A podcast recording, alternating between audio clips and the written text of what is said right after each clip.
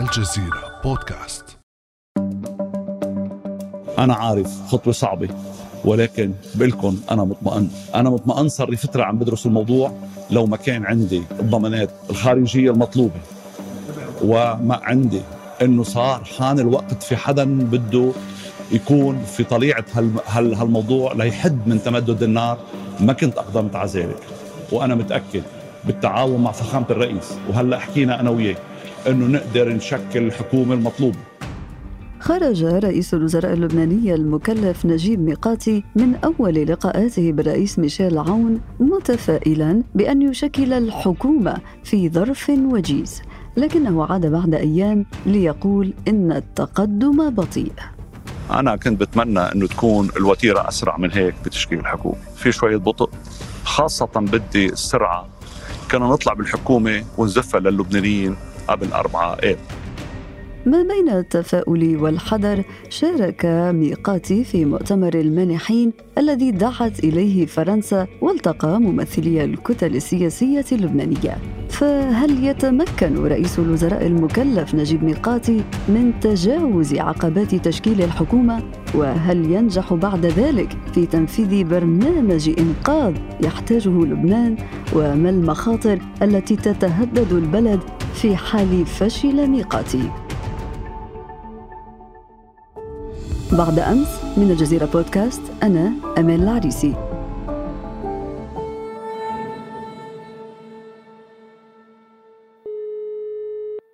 وينضم إلينا في حلقة اليوم الكاتب الصحفي اللبناني الأستاذ أمين قمورية. أهلا بك أستاذ أمين. أهلا. بداية أستاذ أمين تقدم بطيء بعد التفاؤل الذي أبداه رئيس الحكومة المكلف نجيب ميقاتي أول مرة ماذا يعني التقدم البطيء؟ هل هو مقدمة الفشل أم صعوبات فقط؟ طبعا في قبل أيام يعني في الجلسة الأولى كان منسوب التفاؤل عاليا إلى حد ما هذا المنسوب بدأ يتضاءل تدريجيا إلى يكاد يصل إلى 5 أو 10% فقط.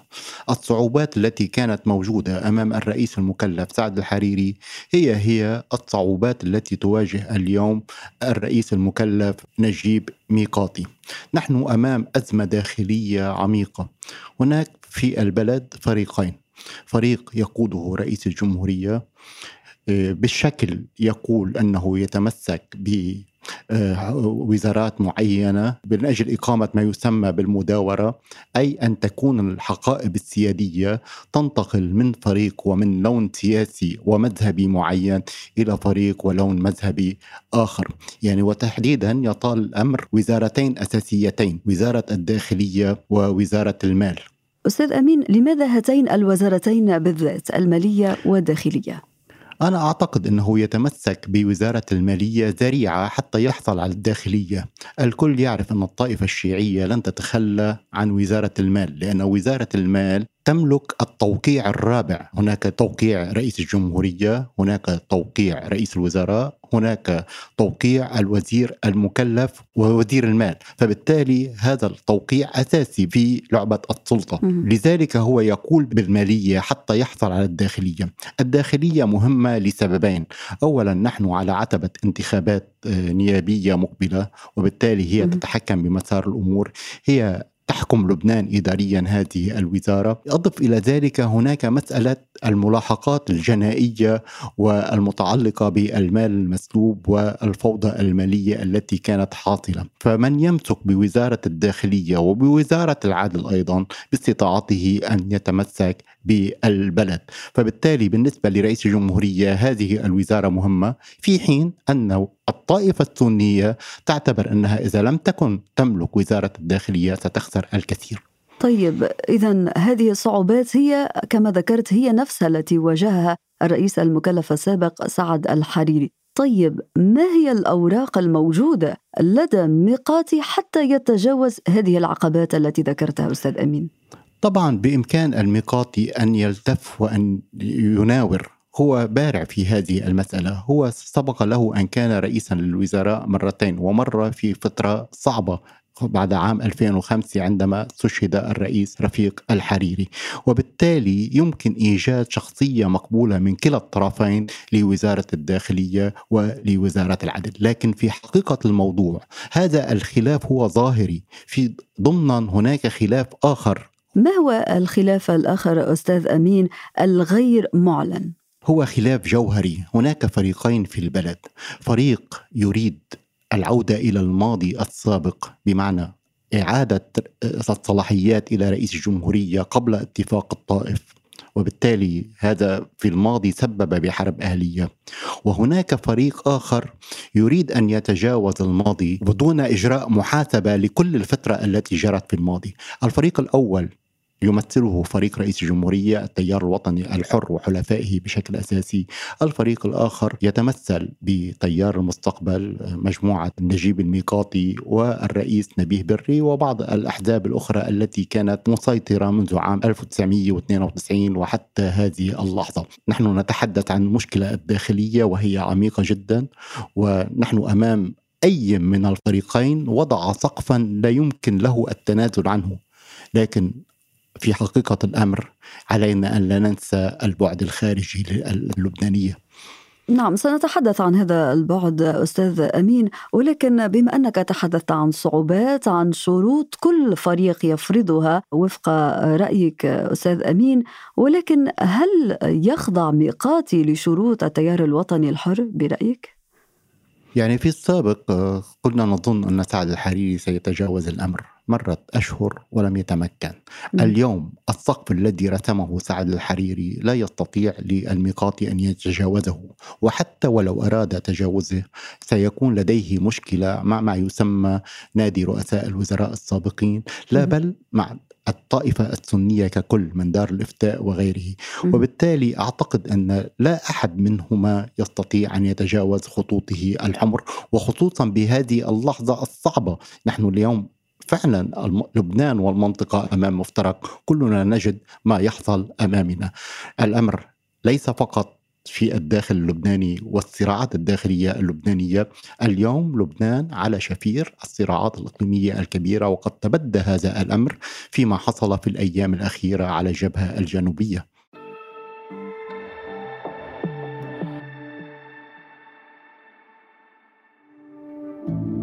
خطوة بسيطة وسهلة ليصلك البودكاست في الصباح الباكر كل يوم. ابحث فقط عن بعد أمس في تطبيقك الصوتي وفعل زر الاشتراك لتصلك الحلقات يومياً.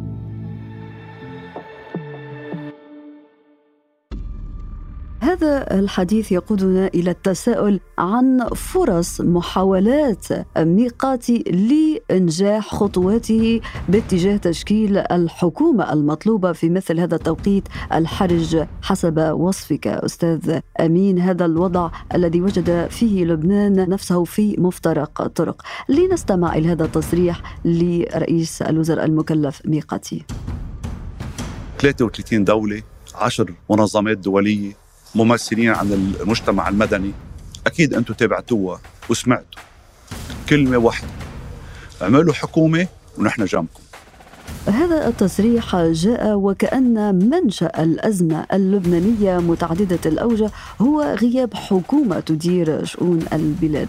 عند بداية الانهيار الحالي أستاذ أمين كانت لدى لبنان حكومة ولكن المتدخلين في لبنان تركوه يواجه مصيرة. وتراكمت بعد ذلك المديونية بعشرات المليارات من الدولارات وانهار سعر صرف الليرة وفقد نظام المصرفية اللبناني مصداقيته وأصبح البلد على شفا الإفلاس تحدث ميقاتي عن ضمانات ماذا يعني بالضمانات ومن أعطاها له؟ طبعا الضمانات أولا هي ضمانات داخلية يعني بمعنى أنه إذا كان هناك قرار بالسير بالمفاوضات مع صندوق النقد فعلى الفريق الآخر الذي اليوم هو الوجه الثاني للمشكلة أن يكون متفقا على هذا المسار. لا يمكن لأن نسير بخطة للإنقاذ دون نوع من التوافق مع اللبنانيين. إضافة إلى ذلك الطرفين الأساسيين في السلطة ينسيان أيضا أن هناك شعب لبناني وله حق بأن يكون له موقف فيما يجري. للأسف هذه اللعبة تسير بمعدل عن الشعب اللبناني الذي انتفض أكثر من مرة وتحديدا منذ 17 تشرين وحتى هذه اللحظة. طبعا هناك مسألة أخرى مهمة جدا وهي الضمانات الخارجية. كلنا نعرف أن لبنان بقدراته الذاتية لا يمكن له أن يقوم. لكن الخارج لديه مشكلة مع لبنان. اولا لديه مشكلة مع هذه الطبقة السياسية التي جربها طوال السنوات الثلاثين الماضية وفعلت ما فعلت وارتكبت ما ارتكبت وبالتالي لا يمكن له أن يضع يده بيدها مرة أخرى إلا إذا كان هناك إصلاحات جدية. والمسألة الثالثة وهي الالتزام بالمساعدات يعني بمعنى أنه لا يمكن للبنان أن يقوم من دون توفر مساعدات وضمانات عربية اساسيه أنا أعتقد أن كل هذه الأمور مجتمعة حتى هذه اللحظة غير متوافرة لا التوافق الداخلي ولا التوافق الخارجي. للأسف هذا البلد لا يزال رهينة للصراعات الخارجية. ولكن أستاذ أمين ألا تعتقد أن أزمة لبنان أكبر من أن تعالجها منح خارجية وأنت تحدثت عن أن لبنان لا يستطيع أن يستمر دونها؟ حتما حتما هناك مشكلة نظام. هذا النظام السياسي القائم في لبنان انتهى برأيي. اليوم ميزة لبنان كانت مسألتين يعني على المستوى الاقتصادي المصرف والترانزيت. المصرف كلنا نعرف ماذا حصل بأموال المودعين ماذا حل بصورة المصارف في لبنان. المسألة الثانية الترانزيت ضرب مرفأ بيروت. ثانيا لبنان كان مركزا ماليا أساسيا للمنطقة. لبنان لم يعد كذلك. لقد نشأت مراكز مالية عدة في المنطقة من القاهرة إلى الدوحة إلى البحرين إلى إلى أماكن أخرى لم يعد لبنان هو الأساس. ثالثا لبنان لم يعد ساحة الصراع الأساسية عندما كانت منظمة التحرير في لبنان. اليوم صار هناك ساحات صراع كثيرة في المنطقة في سوريا في العراق في اليمن. الأطراف الخارجية تستثمر بهذه الصراعات أكثر مما تستثمر في الصراعات على الساحة اللبنانية. لبنان ساحة صغيرة من ساحات الصراع لم تعد هي أساسية. فبالتالي الدور الذي كان يتغنى به لبنان أعتقد تغير وعلى اللبنانيين أن يفهموا ذلك. لذلك عندما نعيد البناء علينا أن نعيد البناء من أرض صلبة تختلف عن تلك التي كانت قائمة. لابد من تغيير أساسي وجذري في تركيبة النظام اللبنانية بشكل أن لا يظل لبنان الطائفي عرضة للصراعات الخارجية في لبنان عندما يكون هناك طوائف. يعني معنى ذلك أنه منزل ببيوت كثيرة وكل البيوت فيه مشرعة نوافذها للريح. ايا كان في الخارج يستطيع أن يلعب فيها، لابد من نظام يبدي الوطني على المذهبي وعلى الطائفي وعلى الخاص، هذا اولا، هذا يكون بقانون انتخاب عصري ومختلف عن قانون الانتخاب الذي يثبت الطائفية. ثانيا هناك إجراءات مالية لابد من اتخاذها، والأهم من ذلك لابد من إجراء محاسبة عما حصل في السابق، في لبنان الرقم المنهوب يتجاوز مئات مليارات الدولارات، هذه كافية لأن تعيد بناء دولة أكبر أكبر من لبنان بكثير. يعني لدينا 100 مليار دولار في دين لدينا 116 مليار دولار مال منهوب من المصارف أموال المودعين عدا عن دخل الدولة وعائدة الدولة طوال 40 سنة وحتى اليوم. كل هذه الأرقام تبخرت. أين هي؟ لابد من إعادة استرجاع الحد الأدنى منها. أمام هذه الوضعية الخطيرة وهذه الأرقام المفزعة التي كما ذكرت الآن لبنان أصبح في مهب ليس رياح واحدة وإنما مهب رياح كثيرة سواء من الداخل أو من الخارج. ماذا عن شخصية ميقاتي نفسه؟ على ماذا يعتمد ميقاتي لكي يحقق ما ينتظره الشعب اللبناني حكومة وبرنامج إنقاذ عاجل ميقاتي هو رجل أعمال ناجح. يعني وله تجربة في السلطة. يعني حتى الآن صارت تجربة كبيرة. يعني وخصوصا في فترة 2005 بعد استشهاد الرئيس رفيق الحريري تولى الأمور في أيام صعبة للغاية وبالتالي هو يملك من هذه القدرات. كذلك هو يسمي نفسه الوسطي. بمعنى أنه كان في وسط بين ما يجري في لبنان من تناقضات ومن تجاذبات. فله علاقات جيدة في الداخل له علاقات جيدة في الخارج ولديه خبرة مالية كبيرة. لكن أيضا لهذا الرجل علامات استفهام كثيرة. هو أحد المتهمين بمسائل مالية يعني لديه ملف أمام القضاء فيما يتعلق بموضوع الإسكان. هو جزء من الطبقة السياسية المرفوضة من غالبية كبرى من اللبنانيين. يعني لديه بعض النقاط الأساسية لمصلحته ولديه نقاط ضده.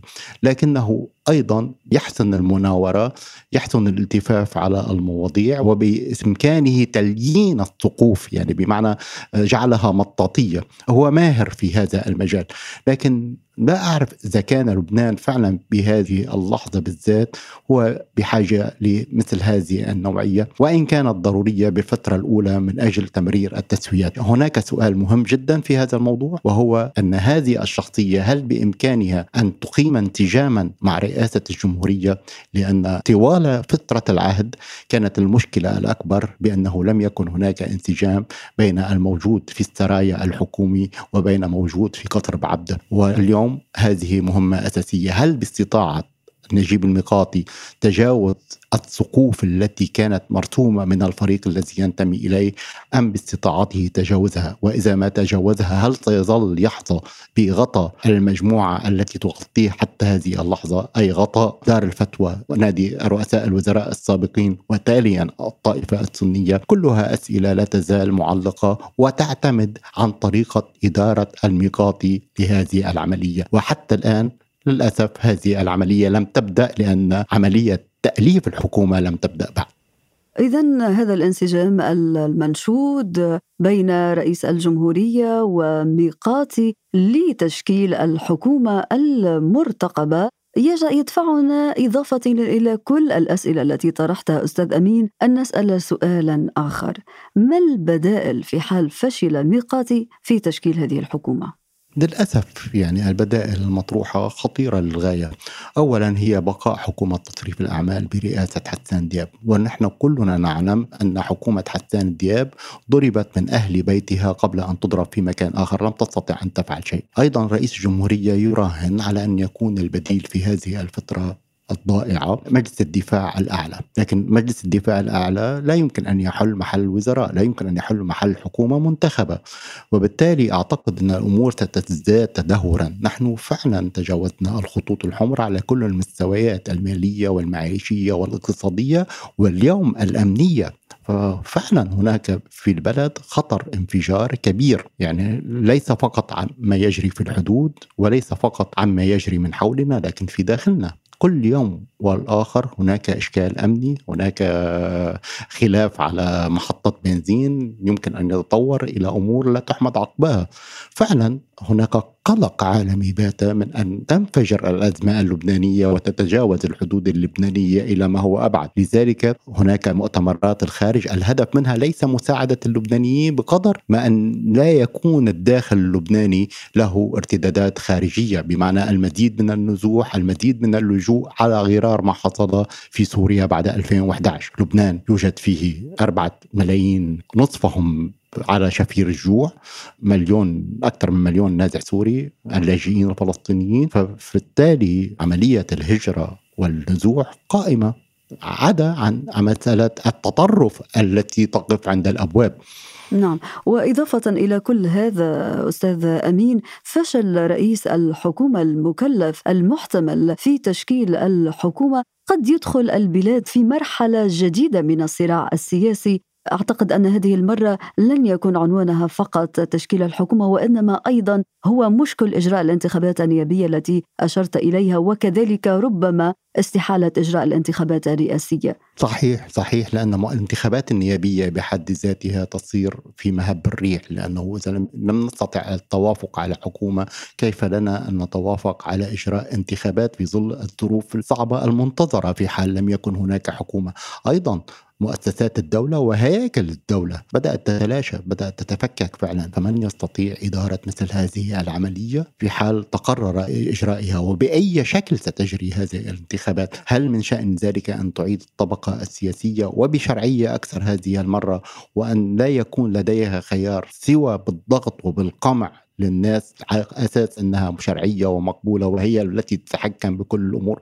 أسئلة فعلا لا اجوبه عليها لكن كل ما نعرفه أنه في حال لم يكن هناك حكومة في القريب العاجل باستطاعتها أن تجري مفاوضات مع صندوق النقد أن توقف الانهيار المالي والاقتصادي بالحد الأدنى إيقاف وليس تصحيح أن يكون باستطاعتها تأمين الضروريات الرئيسية الأولية ومنها توفير بعض ساعات من الكهرباء. أعتقد أن الأمور في البلد ذاهبة إلى مكان يصعب التكهن به ويصعب معرفة اتجاهاته. اللهم اللهم إلا إذا كان الوضع في البلد هو نتيجة انفراجات إقليمية من شأنها أن تفرض مرة أخرى تسويات داخلية. هذه المرة لا يشارك اللبنانيين في صنعها بل تفرض عليهم فرضا من الخارج ويكون لبنان تحت الوصاية الدولية ولو كانت غير مباشرة.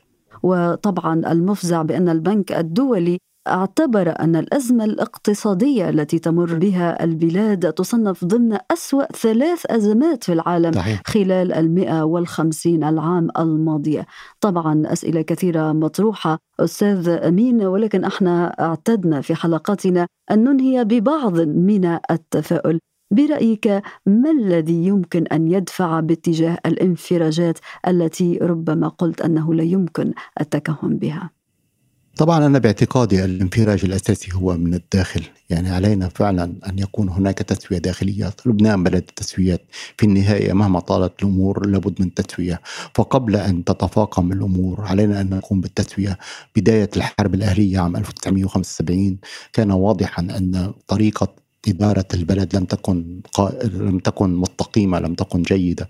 فكنا تفادينا 15 سنة حرب لو أجرينا تسوية تقوم على المشاركة. اليوم فعلا لابد من تسوية لكن للأسف الرؤوس الحامية لا تزال تركب بعض المسؤولين اللبنانيين. وللأسف أخشى أن نكون فعلا نقود نفسنا وبلدنا إلى نوع من الانتحار الجماعي، يعني بهذه الطريقة التي تجري فيها الأمور لا يوجد الكثير مما يطمئن. التسوية الداخلية مهمة جدا لكن أهم من ذلك لبنان ليس جزيرة معزولة، لابد من توافقات دولية تدعم هذه التوافقات الداخلية، حتى الآن لا توافقات داخلية ولا توافقات خارجية، فبالتالي عندما تنهار الدول يلي فترة التفكيك إعادة تركيب. نحن اليوم في فترة آه، انهيار وتفكيك لكن متى تأتي ساعة إعادة التركيب؟ نحن في الانتظار. أرجو أن تكون هذه ساعة قريبة حتى يخرج لبنان من أزمته. الكاتب والصحفي اللبناني الأستاذ أمين قمورية شكرا لك على كل هذه التفاصيل حول أزمة لبنان. شكرا لك جزيلا. كان هذا بعد أمس.